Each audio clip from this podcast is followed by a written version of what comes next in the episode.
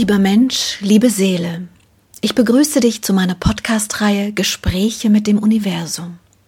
Seit einem Nahtoderlebnis habe ich die Gabe, mit den feinstofflichen Energien des Kosmos zu kommunizieren.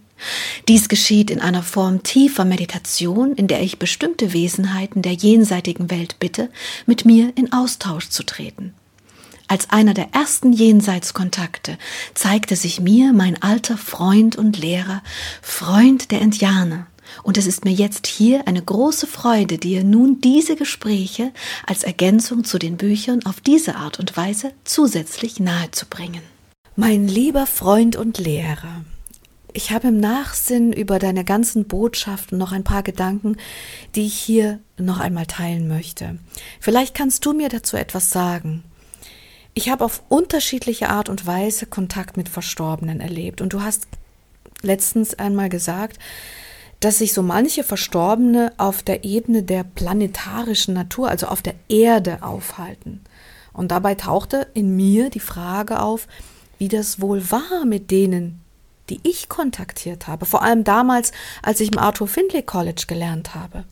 Dort haben wir fast rund um die Uhr Kontakt mit Verstorbenen aufgesucht und aufgenommen letzten Endes, indem wir uns in eine, vor eine Gruppe gestellt haben und anhand der Informationen der Verstorbenen und des Feedbacks von den Teilnehmern der Gruppen die jeweiligen Verstorbenen nach und nach identifiziert haben. Waren diese Verstorbenen dann direkt vor Ort in diesem Raum, als wir diese Sessions gemacht haben? Nein. Was war das dann? Wie hat das funktioniert? Was war das? Du hast dort in diesen Übungen den Kontakt in alle Formen des Seins erfahren. Ihr habt die Verstorbenen eher nicht physisch wahrgenommen, sondern ihr habt über den bewussten Austausch der Informationen miteinander kommuniziert. Ja. Das ist so im ganzen Kosmos möglich mhm. und nicht an eine Örtlichkeit gebunden. Sicher gibt es Orte, an denen dies leichter fällt und andere Orte, an denen es weniger leicht fällt. Aber letztlich waren es Verstorbene und andere Wesenheiten. Verstehe, also das waren jetzt nicht die Verstorbenen, die an diesem Ort gebunden waren und dort verweilten mhm. und die sich deswegen gemeldet haben. Genau, so ist es. Aber dann war ich auch mal in Kuba und habe dort Schamanen zugeschaut, wie sie eine Art Altar aufgebaut hatten, mit Knochen und allem möglichen Krams. Und es gab dort in dieser Ecke, in diesem Altar, auch eine Art Zugang. Also sie haben diesen Altar als Zugang zu den Verstorbenen genutzt. Der Unterschied zwischen der Schule in England, also dem Arthur Findlay College, und dieser Form der Kommunikation damals in Kuba war, dass wir in England über ganz viele Informationen, die wir von den Verstorbenen bekommen hatten, zunächst erst einmal rausgefunden haben, wer denn überhaupt spricht. Also, wer diese Wesenheit, wenn man das so sagen will, in dem Fall überwiegend Verstorbene, wer denn diese Verstorbenen überhaupt waren? Und wenn wir diejenigen dann oder denjenigen dann mehr oder weniger genauer in der Leitung hatten, wenn man das so sagen kann, mhm. dann erst begann ein Austausch. In Kuba dagegen ging es gar nicht darum herauszufinden, wer jetzt genau spricht, sondern es wurden einfach Informationen durchgegeben. Und wenn ich die ausführenden Medien, also die Kubaner, gefragt habe, wer denn nun spricht, dann meinten die, das seien Verstorbene. Verstorbene, die sich hier irgendwie aufhalten. Interessanterweise, lustigerweise gaben die den Verstorbenen Alkohol. Spuckten sie an mit Wein und solchen Sachen. Also das war ganz anders als in England in der Schule. Da haben wir das nicht gemacht. Da haben wir keine Verstorbenen mit Alkohol angespuckt. Täusche ich mich jetzt oder waren das dann tatsächlich Verstorbene in Kuba, die sich wie Geister an dem Ort dort in Kuba aufgehalten haben und irgendetwas von dem Spirit, also dem Alkohol, der ihnen zugetragen wurde, hatten, körperlich auf der rein physikalischen Ebene? Es waren und sind tatsächlich Verstorbene. Geister, die sich dort direkt aufhalten. Aha. Wenn du dich mehr auf den Altar konzentriert hättest, so hättest du ihre Worte noch deutlicher wahrgenommen. Aber ich war aufgeregt, weil ich das alles nicht kannte und das natürlich echt neu für mich war. Aber sag mal, wenn die sich jetzt dort, also richtig dort noch aufhalten, bei diesem Altar, an diesem Ort in Kuba, geht es denen dann gut da?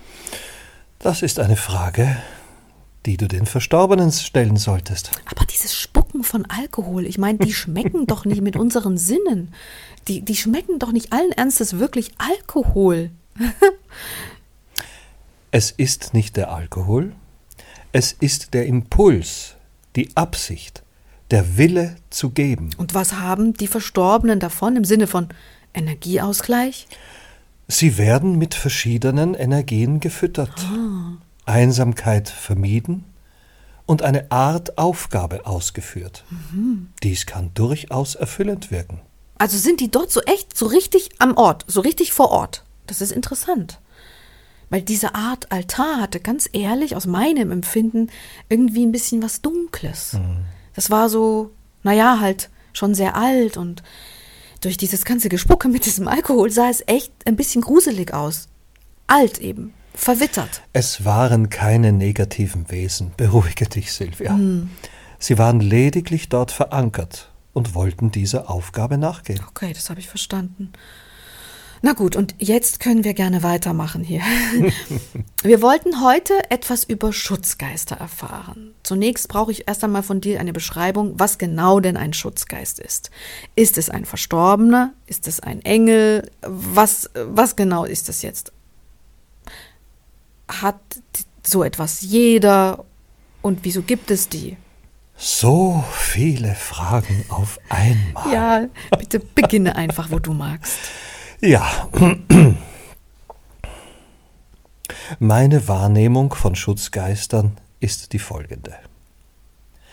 Wenn der Mensch in seinem Leben sehr unbewusst ist, die Beweglichkeit der Seele und die Aufmerksamkeit in das kosmische Sein schwinden, so entstehen Resonanzen, welche im Kosmos Disbalance erzeugen.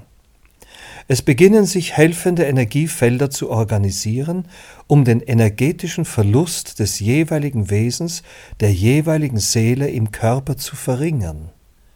Diese Energiefelder kommen aus den höheren Ebenen der Engelenergien. Ach echt, der Engel? Ja. Wie schön. Also die Resonanz des sinkenden Frequenzfeldes eines Menschen verursacht eine derartige Hilfestellung des Kosmos. Richtig? Richtig.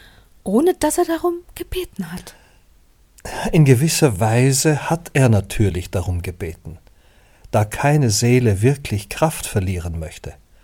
Unbewusst sind also über die Verbindung mit dem Kosmos die Seelen in dauerhaftem Austausch mit dem großen Ganzen. Und verlieren sie Energie, so werden die ausgleichenden Kräfte gerufen. Das ist wie, als würde es im Unterbewusstsein der jeweiligen Seele geschehen, auch wenn diese kein Unterbewusstsein hat.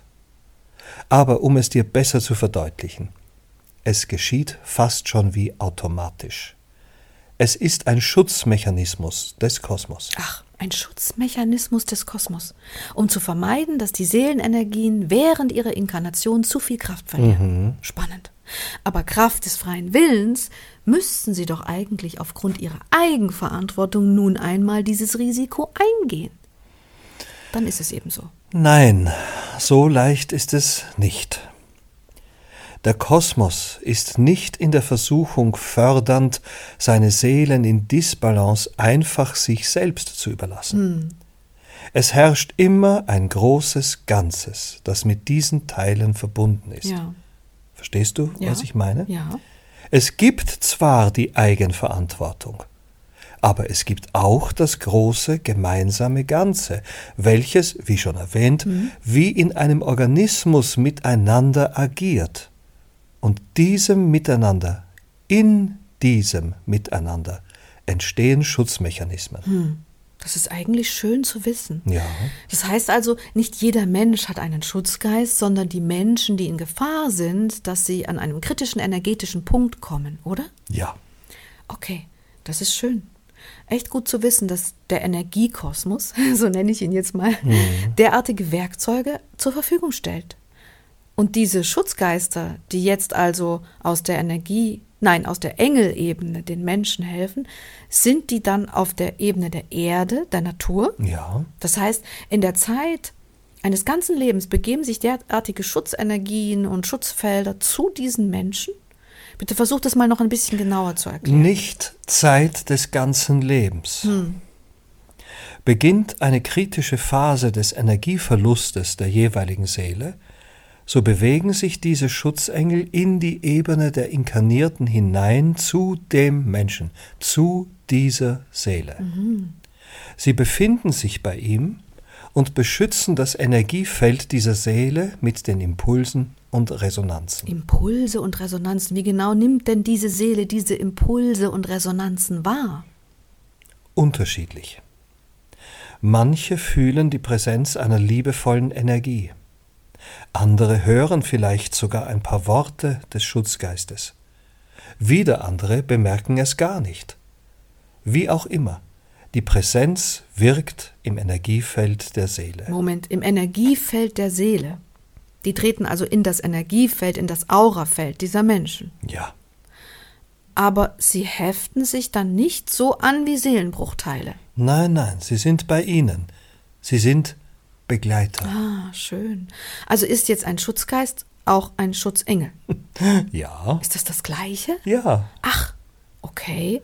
Und die Menschen können sie natürlich auch bewusst rufen. Aber ja. Dann ist es ja doch für jeden Menschen, der in seinem Leben Verzweiflung empfindet, eine Gewissheit, dass er einen Schutzengel bei sich hat und er eigentlich nur die Verbindung zu ihm stärken muss. Das ist ein sehr schöner Hinweis. Hm. Als erster Schritt wäre das ratsam.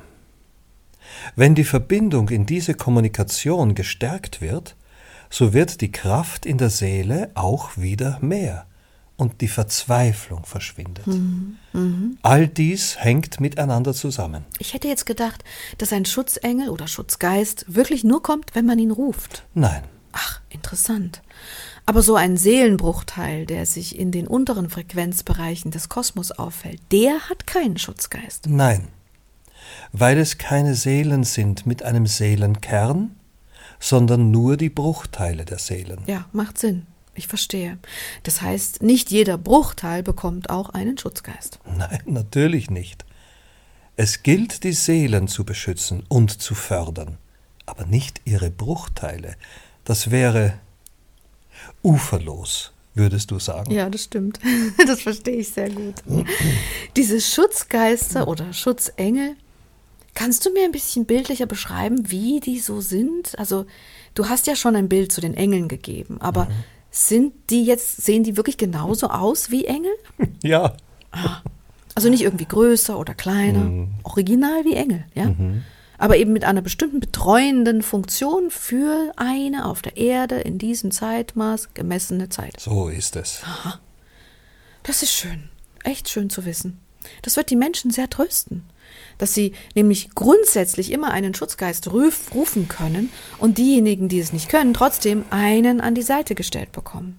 Das ist echt schön und beruhigend zu wissen. Aber wie ruft man denn nun einen Schutzgeist oder Schutzengel? Wenn ihr das Bedürfnis habt, den Kontakt zu eurem Schutzengel zu festigen und aufzunehmen, dann betet. Bittet diesen, sich noch stärker zu zeigen. Beginnt über Brücken diese Kommunikation. Ich weiß, was du mit Brücken meinst. Ich habe zum Beispiel, als ich die Kommunikation mit den Verstorbenen intensiviert habe, auch eine Phase durchlaufen, in der ich gesagt habe, Zunächst muss es einen Indikator erst einmal für ein Ja und einen für ein Nein geben. Mhm. Und als ich diese Verstorbenen wahrgenommen habe, habe ich ihnen gesagt, wenn es ein Ja ist, dann bitte tritt nach vorne. Und wenn es ein Nein ist, dann bitte tritt zurück. Sehr gut. Das hat sofort super funktioniert und so haben wir Kommunikation begonnen. Mhm. Ein, ein ganz einfaches Ja-Nein. Man kann über Ja-Nein auch kommunizieren und mhm. so haben die Verstorbenen mir ganz einfach antworten können, ohne dass sie ein Ja gesagt haben oder ich ihr Gesicht überhaupt klar erkennen musste mhm. und sehen konnte, ist es jetzt ein Ja, geschweige denn sie hören musste. Mhm. Andere können das natürlich auch anders Es gibt tausende von Eselsbrücken, die man sich selber so gesehen bauen kann. Der eine nimmt vielleicht wahr, dass der Schutzgeist springt, wenn er ein Ja meint, oder sich hinkniet, wenn er ein Nein meint, oder was auch immer, den Kopf schüttelt oder den Kopf bejahend bewegt. Ich glaube, es gibt sehr, sehr viele Möglichkeiten, das zu üben, gell? Mhm. Ich finde es sehr, sehr wichtig und gut, dass du hier Beispiele benennst. Mhm. Es ist wie eine Sprache gemeinsam erlernen. Ja. Stück für Stück diese Kommunikation ausbauen und es wird nicht nur bei einem Ja oder Nein bleiben. Glaub mir. Das Gefühl füreinander, die Kommunikation miteinander wird stärker und stärker werden. Dass es nicht bei dem Ja und Nein bleibt, ist ja wohl logisch. Was machen wir denn hier? ich meine ja nur, es ist ein super, super schöner, einfacher Einstieg. Ja. Und ich habe ihn jetzt hier verewigt, sodass ihr, Zuhörer, es vielleicht auch mal probieren könnt. Wenn ihr Lust habt, mal auszuprobieren, hm. jemanden Verstorbenen zu kontaktieren und nicht wisst, wie ihr mit ihm kommentiert. Sag mal, und wenn eine Seele in ihrer Kraft dann wieder gestärkt ist, dann geht doch der Schutzgeist wieder einfach, oder? Ja. Und? sie gehen wieder in das große Ganze zurück, weil sie wissen, dass die Seelen nun Kraft genug haben, um sich selbst wieder zu bewegen und zu wachsen. Hm, auf der Erde würde man ein bisschen sentimental werden, wenn man durch dick und dünn nun gemeinsam gegangen ist und am Ende plötzlich irgendwie doch wieder auseinandergeht. Auf der Erde empfindet man auch nicht diese Verbundenheit wie ohne Körper, Liebes. Hm. Das weißt du. Ja. Die Seelen wissen einander immer in Verbundenheit. Und selbst wenn der Schutzgeist dann nicht mehr direkt neben der Seele auf der Ebene der Inkarnierten weilt, so sind sie beide weiterhin miteinander verbunden. Das ist doch keine Frage, oder? Ja, ja, natürlich, du hast ja völlig recht. Das heißt also, wann immer diese Seele wieder Hilfe braucht, kommt genau dieser Geschutzgeist. Oder kommt dann ein anderer? Es kann auch ein anderer werden. Ah. Je nach Bedarf, je nach Problematik und Potenzial. Kraftpotenzial in der jeweiligen Seele. Die Dinge wandeln sich, wie du weißt. Und die Schar an Helfern ist dazu da, um als Ganzes zu helfen, nicht einzeln. Ja, ich weiß. Okay. Ich würde gerne noch ein bisschen detaillierter zu den Wirkungsfeldern von solchen Schutzengeln fragen. Worum kann man denn einen Schutzgeist überhaupt bitten? Hast du dazu Impulse? Ja. Bitte, sprich. Wenn du Hilfe brauchst, einen Wunsch zu materialisieren, so kann der Schutzgeist dabei behilflich sein, die nötigen Resonanzfelder zu beschleunigen. Ja. Wenn du Unterstützung brauchst in der Kommunikation mit anderen Menschen, so dass diese gut und leicht vonstatten geht, so kann der Schutzgeist dies unterstützen. Mhm. Wenn du generell Impulse aus dem Kosmos erwünscht, die deinen Weg beleben, beschleunigen, reinigend wirken, dann kann der Schutzgeist diese Impulse zu dir lenken. Mhm. Wenn du in deiner Seele um Reinigung bittest, so kann der Schutzgeist diese mit beschleunigen, indem er die reinigenden Impulse in die Felder gibt. Mhm. All dies natürlich nur auf dein Bitten hin. Die Energie ist bei euch, um zu helfen, und sie braucht Führung. Meist geschieht das bei den unbewussten Menschen über die Seelenimpulse, welche ihr als solche nicht bewusst wahrnehmt aber ihr könntet sie bewusst wahrnehmen und lenken. Wenn die Menschen beispielsweise auch den Wunsch für die Empfängnis haben, so kann ein Schutzgeist dies auch beschleunigen. Es gibt so viele Beispiele, wo die Hilfe des Kosmos erbeten werden kann, und der Schutzgeist bildet dabei die Brücke in die feinstofflichen Ebenen und damit in den ganzen Kosmos. Er ist nah bei euch, und dadurch ist er als Botschafter des Feinstofflichen in gewisser Weise Vertreter der anderen Welten. Ich verstehe. Man kann so einen Schutzgeist bestimmt auch separat einfach nur um Schutz, also zum Beispiel um Schutz vor, vor irgendwelchen Angriffen, energetischen Angriffen oder sowas bitten, oder? Aber ja, natürlich. Hast du sowas schon mal erlebt, dass eine Seele mehrere Schutzgeister hatte? Oh ja. Echt? Das gibt es auch? Wieso? Nun, wieso, weiß ich nicht. Aber ich habe es schon gesehen. Wow. Eine Seele, die umgeben war von mehreren Schutzgeistern. Hast du so eine Seele mal angeschaut? Mhm, ja, Was war anders bei ihr? sie war dunkler in ihrem Energiefeld. Ach, was meinst du dazu? Also ich meine, wozu dann diese Schutzgeister genau da waren? Ich denke, sie sind vor allem dafür da, die Abspaltung und Verwandlung der Seelenenergie in poröse Schichten zu verhindern, indem sie immer und immer wieder positive Impulse geben. Aber wenn ich jetzt eins und eins zusammenzähle, nach dem, was du mir jetzt erzählt hast, wenn eine Seele so viele dunkle Felder in sich trägt, also so verunreinigt ist, dann ist sie ja eigentlich fast unerreichbar. Nicht unerreichbar, sondern allenfalls schwerer durchdringbar.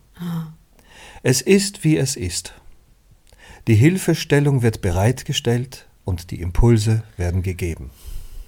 Ob die Seele diese wahrnimmt und aufgreift, ist eine ganz andere und ja, eigenverantwortliche Geschichte.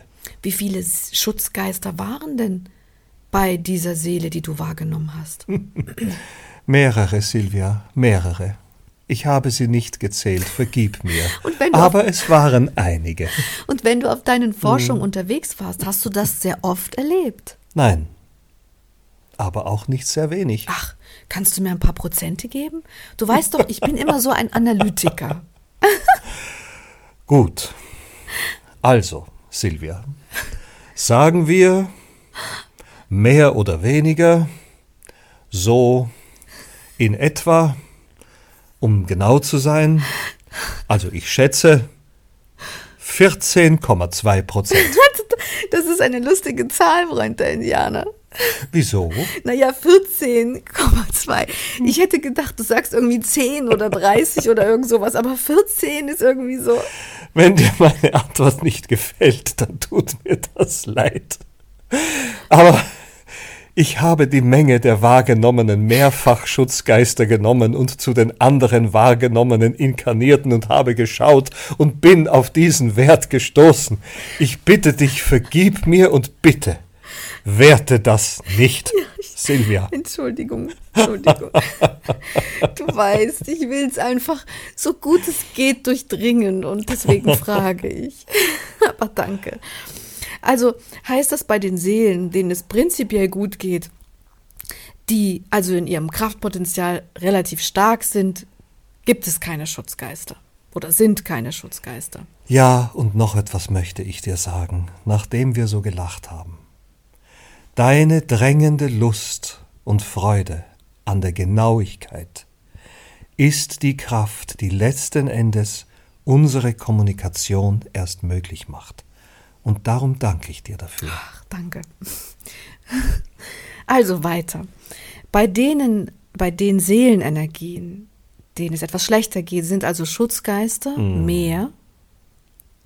Und bei denen, denen es ganz schlecht geht, dann sind es mehrere. So ist es. Hast du schon mal etwas ganz Außergewöhnliches beobachtet? Zum Beispiel, dass sich Erzengel bei einer Seele aufhielten. Nein.